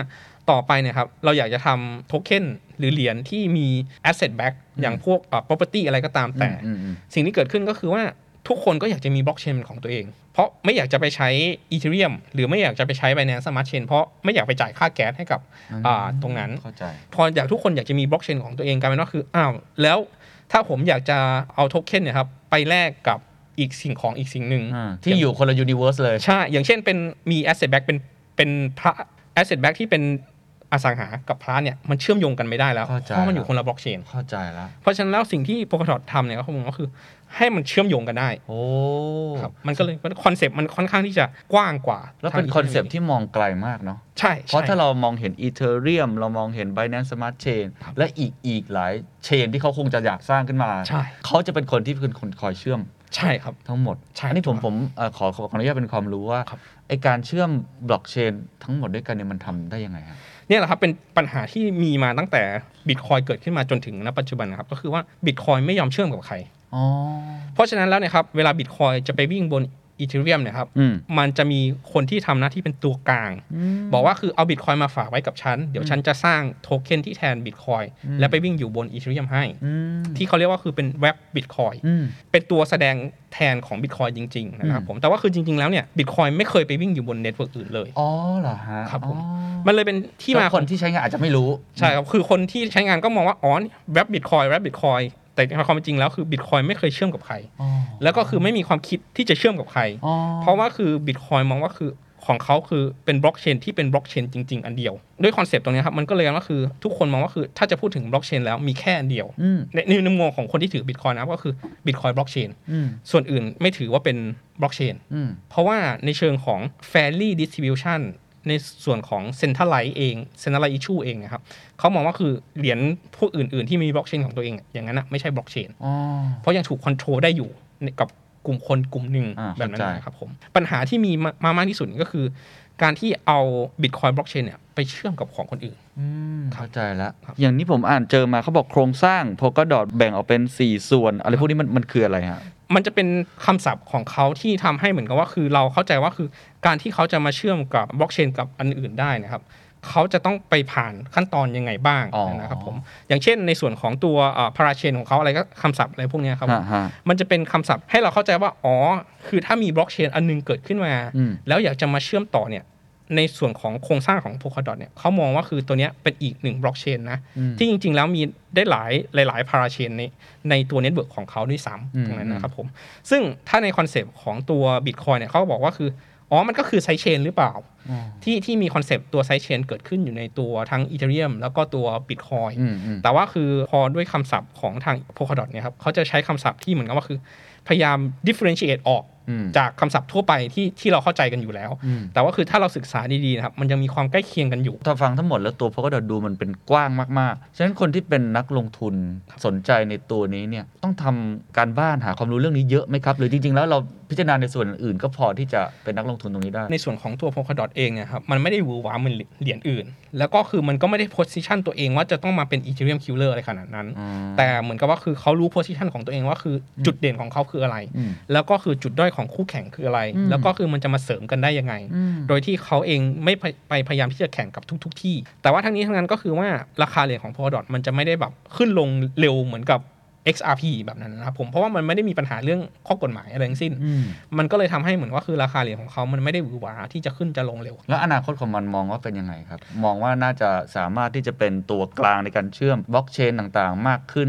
liquidity เพิ่มมากขึ้นอย่างนั้นไหมฮะ ผมมองว่าคือในอนาคตเนี่ยครับยังไงก็มีคนมาใช้ของเขาอยู่แล้ว พอเรามีบล็อกเชนเป็นเป็นพันเป็นหมื่นตรงเนี้ยครับ อืม ที่เป็นของตัวเองเนี่ยมันจะเกิดคำถามว่าคือฉันอยากเชื่อมกับของคนอื่นทำยังไง อืมอืมอืม เพราะฉะนั้นแล้วนี่คือการที่มาใช้ Polkadot ก็จะเป็นทางเลือกหนึ่งที่จะทำให้เกิดขึ้นได้ครับ อืมอืมมีคู่แข่งไหมฮะมีคนที่พยายามทำลักษณะแบบเชื่อมบล็อกเชนด้วยกัน มีมีครับโหหลายหลาย หลายเลย หลายเหมือนกันครับ แต่ว่าคือเราต้องไม่ลืมครับว่าคนที่ทำ Polkadot คือคนที่ทำ Ethereum มาก่อน เพราะฉะนั้นคือจะแข่งได้มันก็ทั้งด้วยเงินทุนเอง อืม ด้วยชื่อเสียงเอง knowledge ด้วย connection เองมันมันค่อนข้างที่จะสู้ได้ยากอยู่ ความเสี่ยงของมันมีไหมครับ ความเสี่ยงก็คือว่าถ้าแกวินบอกว่าคือเลิกทำแล้วนะ อันเนี้ยคือความเสี่ยงมันกลับมาว่าคือมันผูกกับคนอยู่ อืม จะเห็นว่าคือหลาย ๆ โปรเจกต์นะครับ อืม จะมีเหมือนกับคนที่เป็นตัวหลักตัวชูโรง อืม ที่พูดเกี่ยวกับโปรเจกต์ของเขา หรือถูกมองว่าเป็นเจ้าของโปรเจกต์แต่ว่าคือพอเราพูดถึงบิตคอยเนี่ยมันไม่มีใครที่เป็นเจ้าของโปรเจกต์ยกเว้นซาโตชิซึ่งก็ไม่รู้ว่าคือใครอยู่ดี ตรงนั้นนะครับมันก็เลยกันว่าคือโปรเจกต์พวกเนี้ยมีความเป็นเซนไลท์ที่ใช้เทคโนโลยีดีเซนไลท์อยู่ ผมว่าเหมือนสตาร์ทอัพเหมือนอะไรเหมือนกันเนาะคือต้องตามละเอียดเหมือนกันว่าคนคนนี้ขยับยังไงทำอะไรอยู่ อีกเหรียญหนึ่งที่น่าสนใจไม่แพ้กันครับ เขาบอกว่าเป็นเหรียญ d e f ายอดนิยม ฮะ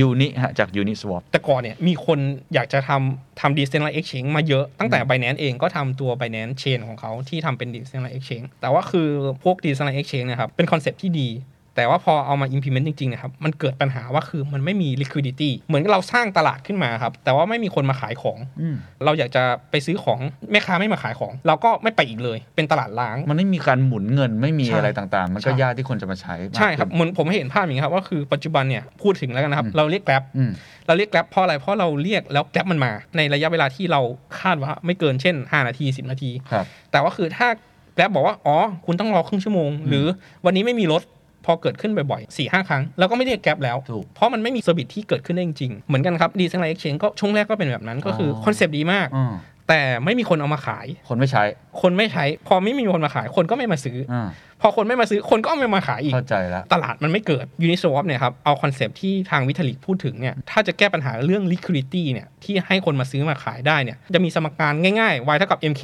มาทำเป็นในลักษณะที่เอาเหรียญมาวาง เพื่อ provide liquidity อืม แล้วได้ผลตอบแทนกลับไป เข้าใจแล้ว แบบนั้นนะครับ ก็คือเพื่อสร้าง liquidity ใช่ โดยการล่อให้คนเนี่ยเอาเหรียญมาวางหน่อยอยู่เฉย ใช่ ๆ สมมติผมปกติไม่ได้เกี่ยวอะไรด้วยแต่บอก อ้าว ถ้าผมเอาเหรียญไปวางเนี่ย ผมจะได้ผลตอบแทนบ้าง ใช่ แล้ว ใช่ ก็เป็นประโยชน์กับไอ้ตลาดอันนั้น ไอ้ ใช่ exchange อันนั้นให้เกิด ใช่ liquidity พอเขาเอาคอนเซปต์ตัวเนี้ยมา implement เพื่อแก้ปัญหา liquidity นะครับ ก่อนหน้าเนี้ยผมให้เห็นภาพนะครับ ตั้งแต่ปี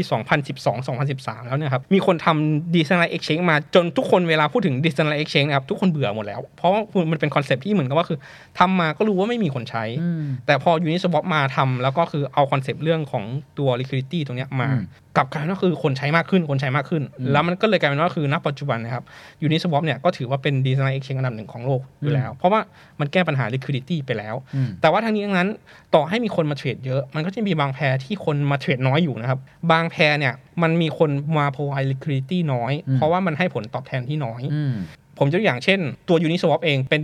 สาเหตุหนึ่งที่ทำให้เกิดพวกทำ DeFi hack ด้วย อืม เพราะว่าคือหลาย ๆ โปรเจกต์ที่เป็น DeFi นะครับ ก็จะมาต่อตัว Uniswap เพื่อจะ execute หรือทำ order มันจะมีพวก fat loan attack ที่เขาพูดกันนะครับ จริง ๆ แล้วก็คือเบื้องหลังข้างหลังสุดอะมันเกิดจากการที่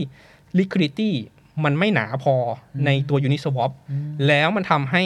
เกิดการ arbitrage ที่มีมูลค่าค่อนข้างเยอะ อืม แล้วสุดท้ายโดนแฮกไม่ได้เป็นการแฮกแบบโดยตรง แต่รู้ว่าคือเนื่องจาก liquidity ของแพรนั้นอะมันน้อย อืม แล้วรู้ว่าคือถ้ามีคนเอาบิตคอยมาซื้อเยอะๆหรือแรปบิตคอยมาซื้อเยอะ อืม ๆหรืออีเทเรียมมาขายเยอะราคามันจะดิ่ง ตรงเนี้ยคนทำกำไรได้ คืออาศัยบางช่องโหว่ ใช่ ที่มีอยู่บางแพรของไอ้ตัว Uniswap ที่ ใช่ liquidity ไม่เยอะมากเข้ามาตรงนี้ก็เลยเกิดเป็นข่าวที่เราได้ยินข่าวกัน ใช่ บ้างเยอะ แล้วตัวเหรียญของมันเป็นบ้างครับยูนิเนี่ย ทุกคนมองว่ามันไปได้เรื่อย ๆ อยู่แล้ว เพราะว่าด้วยอีโคซิสเต็มตอนแรกเขาไม่มีเหรียญของตัวเองด้วยซ้ำคนที่บังคับให้เขาต้องมีเหรียญของตัวเองก็คือ คนที่ก๊อปโคดเข้าไป แล้วตั้งชื่อว่าเป็นซูชิสวอป อืม แล้วก็คือออกเหรียญโทเค็นตัวซูชิออกมา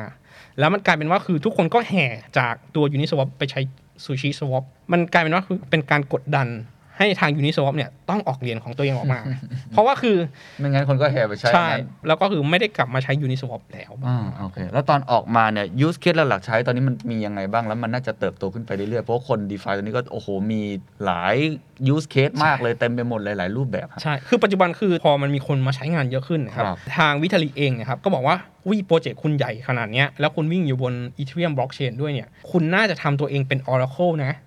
Oracle หมายความว่าคือเป็นคนที่ให้ข้อมูลว่าคือราคาของ Bitcoin ที่เป็นแบบแรป Bitcoin นะครับ หรือราคาอีเทเรียมตอนเนี้ยกี่บาท อืม เพราะว่าคือแต่ก่อนเนี่ยอีเทเรียมเนี่ยครับอยากจะดูเหมือนกับมูลค่าของบิตคอยนะครับหรืออีเทเรียมเนี่ยต้องไปต่อกับ Exchange ข้างนอก ผ่านพวก Chain Link แบบนั้นนะครับผมที่เป็น Oracle Service อืม สิ่งที่เกิดขึ้นก็คือว่าจริง ๆ แล้วนะครับวิทลิกก็บอกว่า ในเมื่อคุณมี Exchange อยู่แล้ว อืม คุณก็มีราคาซื้อราคาขายอยู่แล้ว อืม จริง ๆ ก็ดึงราคาจากตรงนี้เลยก็ได้นี่ ทางยูนี้นะครับ มองว่าคือในอนาคตเขาเองจะเป็นในส่วนของตัว Oracle Service ด้วย ให้ข้อมูลกลับไปที่ Smart Contract เพื่อที่จะไปทำอะไรก็ตามแต่ของเขาในอนาคตครับ อืม คนที่จะลงทุนในยูนิต้องคำนึงอะไรบ้างครับ มีปัจจัยอะไรบ้าง u n i s w a p เองเนะครับ ปัจจุบันเนี่ยต้องบอกว่าคือเป็น pure DeFi project แล้วกันนะครับ อืม ทุกอย่างเนี่ยใช้ smart contract คือเนื่องจากเขาใช้ smart contract ที่วิ่งอยู่บนบล็อกเชนอันอื่น เพราะฉะนั้นคือความเสี่ยงตรงที่ว่าคือถ้าบล็อกเชนตัวนั้นมันไม่สเกลหรือมันมีปัญหาอยู่ อย่างเช่นอีเทเรียมมีปัญหาเรื่องค่าแก๊ส ค่าธรรมเนียมที่มันแพง นั่นหมายความว่าคือทุก transaction หรือทุกธุรกรรมที่ทำกับ Uniswap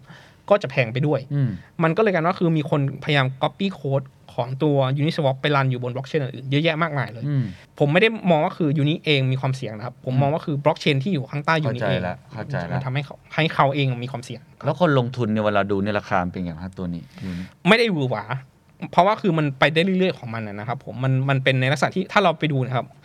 ลำดับมันก็ไต่ขึ้นมาไต่ขึ้นมาเรื่อยๆ ทุกคนก็มอง projection ว่าคือมันก็ไปได้ของมันไปเรื่อยๆ ตรงนั้นนะครับผมเพราะว่ามีการใช้งานจริง ๆ แล้วก็คือบล็อกเชนด้านล่างก็มีการพัฒนาต่อเองอยู่ตลอดเวลาด้วย แล้วก็ตัว Uniswap ก็มีการคิดค้นอะไรใหม่ๆอยู่ตลอดเวลา อืม นะครับ แล้วคู่แข่งเราตอนนี้เป็นใครบ้างครับ เพราะมีคนทำสวอปเยอะมากเหมือนกันฮะ เยอะครับ เยอะผมผมไม่ได้มองว่าเป็นคู่แข่ง ผมมองว่าคือยูนี้เป็นเป็น ครับ ตอนลีดเดอร์ทำออกมาก่อน ในขณะที่คนอื่นเนี่ยทำตาม อืม มากกว่าครับ อืม ครับครับ เพราะฉะนั้นหลังจากนี้มันก็คงจะมีคนที่พยายามจะทำไอ้สวอปเนี่ยอีกมากมาย ผมมองว่าคือสุดท้ายแล้วครับ คือจะมีสวอปหลายอันมาก ๆ แต่ทุกคนจะรู้ครับว่าคือคนที่เป็นต้นไอเดีย อืม หรือคนที่ถ้าเราจะยุ่งกับตัวจริงจริง ๆ นะครับ อืม ยังไงต้องไปอยู่ในสวอป อีกตัวหนึ่งครับแถมฮะดอชคอยครับ เป็นไงฮะตัวนี้ คือดอ g คอยนะครับเป็นเหรียญที่ทุกคนมองว่าเป็นม้ามืด อืม แล้วก็คือทุกคนไม่รู้ว่าอีลอนจะเอายังไงกับมันกันแน่นะครับเนื่องด้วยซัพพลายที่มันออกมาตลอดเวลามันไม่ได้มันไม่ได้แคปมันก็กลายเป็นว่าคือ ณปัจจุบันราคาที่เหรียญมันที่มันขึ้นไปเนี่ยมันอาจจะลงได้อยู่ แล้วก็คือถ้ามันไม่มีอะไรมาเสริมหรือมาสร้างให้มันเกิดอีโคซิสเต็มขึ้นมาจริงๆเนี่ยการที่ดอชเนี่ยจะอยู่ในระดับแบบเนี้ยครับผมมันอาจจะตกลงไปหรือแรงแบบเนี้ยอาจจะต้องตกลงไปในอนาคต อืม นะครับ เพราะจริงๆยูสเคสมันไม่ได้มีอะไรเยอะขนาดนั้น ใช่ครับ เพราะฉะนั้นมันก็เลยกลับมาว่าคือทางอีลอนเองจะสนับสนุนมากน้อยแค่ไหน หมายความว่าคือจะจะพัฒนาต่อไปเรื่อยมากน้อยแค่ไหน เพราะว่าคือถ้าตราบใดที่อีลอนยังสนับสนุนอยู่ แล้วก็พยายามหาเอ่ออย่างเช่นมิวสิกเฟสติวัลที่เขากำลังจะสร้างขึ้นกำลังจะตั้งขึ้นมาถูกไหมครับผมแล้วให้จ่ายเป็นดอชแบบเนี้ยมันก็เหมือนกับคือมันเกิดยูสเคสจริง ๆ ขึ้น มันก็อาจจะทำให้เหมือนกับราคาของดอชเนี่ยยังอยู่ต่อไปได้อยู่ คุณอีลอนที่ไม่ใช่คนก่อตั้งในการเป็นโปรโมเตอร์ตัวจริงแล้ว ใช่ ต้อง ใช่ เป็นเขาแล้วที่จะทำให้เหรียญไปต่อหรือว่าจะอยู่แค่นี้ ใช่ เพราะบางคนก็มองว่าเป็นเป็นปั๊มแอนดัมเหมือนกับว่าคือยังไงสุดท้ายมันก็ต้องลงไป ว่ามันขึ้นมาบนฟ้าแล้วอะครับ คือแต่ถ้าไม่มีลมมาพัดยังไงสุดท้ายมันก็ต้องลง แต่ว่าคือถ้าลมมันพัดเรื่อยๆมันก็ไปได้เรื่อยๆของมันอยู่ โอ้เปรียบเทียบดีมากครับว่าวว่าวมันขึ้นมาบนฟ้าแล้ว ใช่ใช่ แต่เทียบกับตัวอื่นๆเนี่ยมันขึ้นแล้วมันตกยากแล้ว มัน ใช่ มีพื้นฐานของมันแล้วมันมีลมที่ดันมันขึ้นไปเรื่อยๆ ใช่ แล้วมีเหรียญอื่นๆอีกไหมครับที่ผมไม่ได้พูดถึงแล้วคุณหนึ่งมองว่ามันน่าสนใจอย่าง โอ้น่าจะเป็นเหรียญผมเอง ผมก็ฝากไว้ก็เป็นในเรื่องของเหรียญฟิโรอ ฮะ ยู่แล้วนะครับผมที่เป็นเหรียญที่เกี่ยวข้องกับพวก privacy coin เป็นความพยายามที่จะทำให้เราใช้เงินสด แต่อยู่ในรูปแบบของดิจิตอลตรงนั้นนะครับ เพราะว่าคือ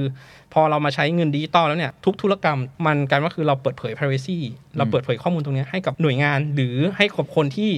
ไม่ได้เกี่ยวข้องด้วยซ้ำ อืม แล้วก็คือจริง ๆ เราใช้แบงค์สิบแบงค์ร้อยแบงค์ยี่สิบตรงเนี้ยครับ ใบกระดาษเนี่ย ครับ มันจะมีความเป็น p r i เวซีมากกว่าด้วยซ้ำสิ่งที่ฟีโรทำเนี่ยก็คือเอาคุณสมบัติที่เราใช้แบงค์ยี่สิบหรือแบงค์พันเนี่ยครับมาทำให้เกิดขึ้นอยู่ในรูปรูปแบบของดิจิตอลได้ อืมตอนนี้เป็นไงบ้างครับกระแสอะไร ต้องบอกว่าคือในโลกของ p r i เวซีคอยเนี่ยจะเป็นอีกเซกเตอร์หนึ่ง อ๋อ เหมือนกับว่าคือมีคู่แข่งไม่เยอะครับ อ่า คนที่จะทำตรงเนี้ยมันต้องเหมือนกับว่าคือมีความรู้เกี่ยวกับพวกการเข้ารหัสข้อมูล เอาตรงเนี้ยมันก็เลยทำให้มีไม่กี่เหรียญณปัจจุบัน แล้วก็ที่เป็น privacy coin เนี่ยนะครับผมมันเป็นเซกเตอร์เล็กๆ แต่ว่าคือด้วย potential แล้วเนี่ย ผมมองว่าถ้าทีมคุกให้ความสนใจในเรื่องของ privacy กับ Apple ได้ ผมมั่นใจครับว่าคือ Apple จะเป็นคนที่นำเรื่อง privacy เนี่ยให้ทุกคนตระหนักในเรื่องของ privacy แล้วสุดท้ายมันจะกลับมาที่ตัว privacy coin ครับ อ่าน่าสนใจครับ อันนี้ขอถามเพิ่มเติมหนะครับที่เป็นคนสร้างคอย ครับ เมื่อกี้เราพูดคอยของคนอื่นเต็มไปหมดแล้ว ครับ คนไทยที่เป็นคนสร้างคอยของตัวเองอะมันยากง่ายแค่ไหนตอนสร้างขึ้นมาเราคิดอะไร มันเหมือนธุรกิจไหมครับ ดูจากช่องว่างทางการตลาดก่อน ดูจากสิ่งที่คนมองไม่เห็น ดูจากเพนพอยต์แล้วพอเรารันไปเนี่ย การที่เราออกเหรียญออกมาเนี่ย มันจะทำยังไงให้มันดำเนินต่อไปได้อนาคตของมันอะไรอย่างเงี้ย อาจจะเล่าให้ฟังนิดนึง ต้องบอกว่าคือผมออกเหรียญในช่วงที่อีเทเรียมยังเป็นวุ้นอยู่ หมายความว่าคือยังไม่ได้มีการสร้าง ERC 20 ง่ายขนาดนั้นนะนะครับผมมันก็เลยกันว่าคือ ผมต้องมีบล็อกเชนของตัวเองด้วย อืม แล้วก็คือมีเน็ตเวิร์กของตัวเอง อืม เพราะฉะนั้นแล้วการสร้างเหรียญตอนแรกเนี่ยมันมีความยากมากกว่าถ้าเทียบกับการสร้างเหรียญในปัจจุบัน แล้วก็คือการที่ทำให้เหรียญอยู่มาถึงปัจจุบันได้เนะครับแล้วก็มีคนใช้งานอยู่เนี่ยยิ่งเป็นเรื่องที่ยากมากกว่า เพราะว่าปัจจุบันเวลาเราพูดถึงอีเทเรียม2.0เนี่ยทุกคนจะพูดถึง proof of stake ซึ่งจริง ๆ แล้วเนี่ยคนที่คิดค้น proof of stake คนแรกเนี่ยคือเพียคอยแล้วก็มีโนวาคอยมีแบล็กคอยซึ่งทั้งสามเหรียญเนี้ยทุกคนไม่รู้จักแล้วครับตอนนี้ แต่ทุกคนมารู้จักอีเทเรียมที่กำลังจะใช้ proof of stake ซึ่งทุกคนไม่รู้จักเพียคอยเพราะขนาดเพียคอยที่เป็นคนคิดค้นเทคโนโลยีตัวนี้ก็ไม่อยู่แล้ว ครับ ผมเลยมองว่าคือการที่ทำให้เหรียญอยู่มาถึงปัจจุบันได้ แล้วอยู่ไปในอนาคตได้ ยากกว่าการสร้างด้วยซ้ำตร โอง เค นั้นรับ งั้นผมต้องถามอย่างนี้เลยดีดีใจมากที่มีคนที่สร้างคอยมาอยู่ตรงนี้ด้วยว่า เหรียญแต่ละเหรียญเนี่ยมันจะมีความยั่งยืน หรือมีอนาคตของมันที่เติบโตไปได้เรื่อยๆเนี่ยมันวัดจากอะไร มันเหมือนธุรกิจไหมครับ ที่เราดูเรื่องการทำกำไร ดูเรื่องข่าวเสียข่าวดี ดูเรื่องตัวนักธุรกิจ ผู้ประกอบการคนนั้นเอง ดูเรื่องตลาดอุตสาหกรรม เหรียญแต่ละเหรียญเนี่ย เราจะเมนเทนยังไงให้มันโตไปเรื่อยๆ แล้วก็ให้มันใช้มากขึ้นเรื่อยๆได้ครับ ผมผมมองว่าคือสิ่งที่ต้องดูที่สุดง่ายที่สุดจะเป็นเรื่องของตัว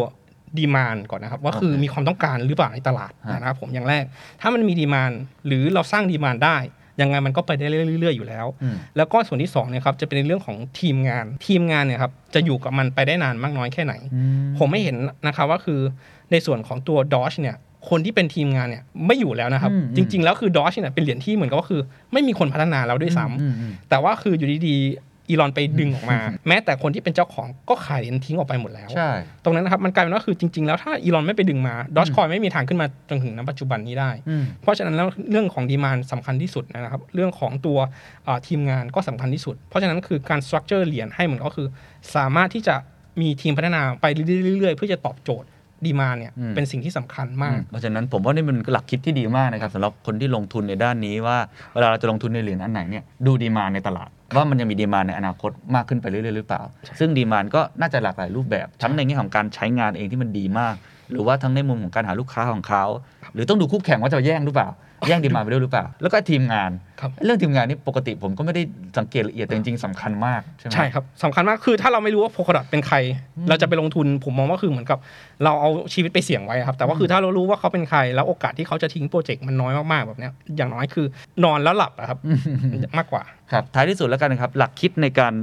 ลงทุนนะครับจากคุณหนึ่งแล้วกัน ครับ ว่ามันมีเหรียญให้เราเลือกอยู่เต็มไปหมดเลย หลักคิดในการที่เราจะเลือกเหรียญนี้เข้าเหรียญนั้นออกเหรียญนี้จะมีวิธีคิดยังไง เพื่อทำให้เราเนี่ยสามารถลงทุนได้อย่างเนี่ยมีวิจารณญาณและมีสติครับ ในมุมมองของผมนะครับคือถ้าเรารู้ว่าคือวันเนี้ยเราจะเป็นเดย์เทรดที่เหมือนก็คือเข้าตอนเช้าแล้วออกตอนเย็นเนี่ย อืม เราอาจจะต้องหาเหรียญที่เหมือนก็มันกำลังอยู่ในเทรนด์นะช่วงเวลานั้นอยู่ โอ้ดีครับ เพื่อให้เหมือนกับว่าคือเข้าตอนเช้าออกตอนเย็นได้แล้วกำไร แต่ว่าคือถ้าเรามองว่าคือเราจะซื้อเหรียญตัวเนี้ยแล้วถือไปอีก 3-4 ปี โดยที่ไม่ดูเลยเนะครับผมแนะนำให้เลือกเหรียญที่ตัวเป็นที่มีพื้นฐาน จะดูราคาหรือจะไม่ดูราคาอะไรก็ตามแต่ แต่ว่าคือเรามั่นใจแล้วว่าคือเหรียญที่เราลงไปมันมีพื้นฐาน อืม เพราะฉะนั้นคือผมเลยกลับมาว่าคือขึ้นอยู่กับจริตคน อืม แล้วก็คือความร้อนเงินของช่วงเวลานั้น ถ้ามองว่าคืออยากจะทำกำไรเร็วๆเลยเนี่ยอาจจะไม่ใช่การลงทุนแล้วอาจจะเป็นการสเปกุเลตแล้ว อืม เพราะฉะนั้นคือเหรียญพวกเหรียญชีบะอาจจะตอบโจทย์มากกว่าที่ อืม สำหรับสเปกุเลตเทรนด์มันมา เข้าใจ แล้วก็มันขึ้นจริง แล้วก็คือทำกำไรได้ระยะสั้น อืม แต่ว่าถ้าบอกว่าคือจะลงทุนชีบะ 3 4 ปีเนะครับผมเองอาจจะไม่ได้แนะนำเพราะผมไม่รู้ว่าคือทีมงานเขาจะทำอะไรต่อไปข้างหน้า อาจจะแนะนำไปลงเหรียญอื่นดีกว่า ครับวันก่อนผมคุยกับคุณเอคอยแมน ครับ เขาก็พูดเรื่องว่าตอนที่เขาดูราคาบิตคอยกับอีเทเรียมเนี่ยเขาเชื่อว่าบิตคอยเนี่ยมันมันขึ้นไปเยอะมากพอสมควร แต่อีเทเรียมยังมีโอกาสที่จะโตมากขึ้นกว่านี้ได้ ครับ คำถามผมคือวิธีการของคนที่จะมอง สมมติผมจะลงทุนระยะยาวหน่อยแล้วกันเนาะเดย์เทรดนี่มันก็คงต้องสเปกุเลตแล้วก็ใช้จิตวิทยาตัวเองส่วนตัวแล้วกันอันนี้ผมคงไม่ว่ากัน แต่ถ้าจะทำลักษณะแบบนั้นเนี่ย ครับ เราก็ต้องดูตัวราคา อ่าเขาเรียกราคาพื้นฐานหรือราคาที่ควรจะเข้าไปในของแต่ละตัว ตอนนี้เราดูยังไง มันมีไหมครับว่าราคาของอีเทเรียมราคาของ ADA ราคาของแต่ละตัวเนี่ยมันอยู่ในจังหวะที่เหมาะสม เหมือนเวลาเราเล่นหุ้นมันก็จะมีราคาที่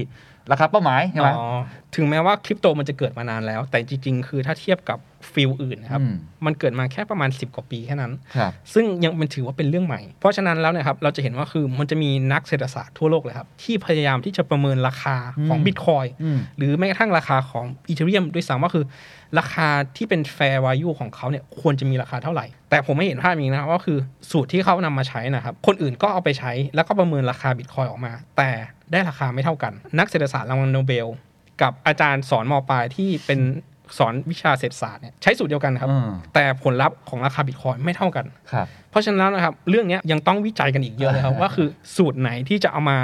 วิเคราะห์ เพื่อจะให้เป็นสูตรที่ดีที่สุด ครับ เพราะว่าคือสูตรที่มีอยู่ณปัจจุบันใช้แทบไม่ตอบโจทย์เลย ครับ กับราคาของคริปโต เข้าใจแล้วครับปัจจัยมันยังเปลี่ยนแปลงได้ตลอดเวลา ใช่ใช่ ยังยังเร็วเกินไปที่จะประเมินลักษณะแบบนั้น หุ้นหุ้นเรายังมีใช้พวก discount cash flow ใช่ ทุกคนรู้จักใช้มาเป็นสามเป็นร้อยปีแล้วด้วยซ้ำ อืม แต่คริปโตเนี่ยมันเป็นพอมันเป็นเรื่องใหม่แล้วมันกลายเป็นว่าคือ จะมองว่าเป็นหุ้นก็ได้ จะมองว่าเป็นทองก็ได้ จะมองว่าเป็น stable coin ก็ได้คือมันมันเป็นในหลาย ๆ ตัวในรวมกันนะครับมันก็เลยว่าคือยังไม่มีสูตรที่เป็น universal ที่จะมาประเมินมัน ท้ายที่สุดอาจจะอยากถามส่วนตัวแล้วกันคุณหนึ่งเองเนี่ยไม่แน่ใจว่าลงทุนในคริปโตมากน้อยแค่ไหนมีหลักคิดของตัวเองยังไง แล้วก็ถ้าเกิดเปิดเผยได้นะว่าสนใจเรียนไหนเป็นพิเศษเชิญเลยครับ ผมไม่ใช่แค่ลงอย่างเดียว ผมเข้ามาในวงวงการคริปโตเนี่ยประมาณปี 2013 คือผมอยู่ในจุดที่เหมันก็คือบิตคอยพีคแล้วก็บิตคอยลงมาสุดๆ จนเวลาพูดถึงบิตคอยคนไม่ฟัง มีมาถึงจุดนั้นแล้วนะนะครับผม อืม แล้วก็คือมันทำให้เรารู้ว่าคือ ถ้าจะอยู่ในวงการตัวเนี้ยครับไปเรื่อยๆเนี่ยผมต้องเป็นคนสร้างคนสร้างอีโคซิสเต็มให้มันเกิดขึ้น ไม่ว่าจะเป็นทั้งกระดานเทรดไม่ว่าจะเป็นทั้งเหรียญหรือไม่ว่าจะเป็นทั้งอะไรก็ตามแต่นะครับในอนาคตที่มันจะเอื้อให้ระบบนิเวศหรืออีโคซิสเต็มของคริปโตมันเกิดขึ้นได้เนี่ยเราในฐานะที่คนเข้ามาแล้วเนะครับต้องทำให้มันเกิด เพราะว่าคือถ้าเราไม่ทำแล้วรอให้คนอื่นทำเนะครับเราไม่รู้ว่ามันจะไปถึงไหน ที่ผมลงทุนในปัจจุบันนะครับก็คือว่าเป็นคนสร้างเองเลย อ๋อ ครับแทนที่จะเป็นคนที่รอตรงนั้นนะครับผมแล้วก็ถามว่าลงทุนในเหรียญอะไรก็คือเป็นลงทุนในเหรียญที่ผมเชื่อว่าผมเข้าไปคอนทิวิวได้ รู้ว่าคือเขากำลังจะทำอะไรในอนาคต แล้วก็ Impact ที่เขากำลังสร้างมันใหญ่มากน้อยแค่ไหน อืมข้ใจ เพราะว่าคือเราจะได้รู้สึกว่าคือเรากำลังเป็นส่วนหนึ่งในการที่จะพัฒนาสังคมหรืออีโคซิสเต็มตัวเนี้ยให้มันเกิดขึ้นในในโลกนี้ได้ โอ้นี่คุณหนึ่งมองไม่ได้ตัวเองเป็นแค่เทรดเดอร์แต่เป็นครีเอเตอร์ ใช่ ส่วนหนึ่งบวกกันด้วย มันก็ทำให้เวลาเลนส์ในการมองก็อาจจะต่าง ใช่ใช่ บอกได้ไหมครับว่าเหรียญอะไรบ้าง ผมพูดไม่ได้ครับเพราะว่าติดเลกูเลเตอร์บ้านเรา ล้อเล่น แนะครับ นำไม่ได้ ไม่เป็นไรครับ วันนี้ต้องบอกว่าเราได้ความรู้เยอะมาก แล้วก็คงจะต้องหาความรู้กันอีก หลายอย่างที่เมื่อกี้ผมฟังผมเชื่อว่าหลายคนก็คงต้องไปค้นหาข้อมูลเพิ่มเติม รวมทั้งมันคงมีเหรียญเกิดใหม่มากมาย แล้วก็มีรายละเอียดของเหรียญที่ปัจจัยต่างๆ มีเต็มไปหมดเลยก็อย่างที่คุณหนึ่งบอกครับตอนนี้มันโลกมันเพิ่งเกิดได้ไม่นานโลกนี้ แม้ว่าหลายคนจะมองว่าโอ้โหมันน่าสนใจมากๆ แต่จริงๆมันยังมีอะไรที่น่าสนใจอีก เยอะเต็มไปหมดเลยนะครับถ้ามีโอกาสเดี๋ยวคงจะได้คุยกับคุณหนึ่งอีกนะครับขอบคุณมากครับ ครับ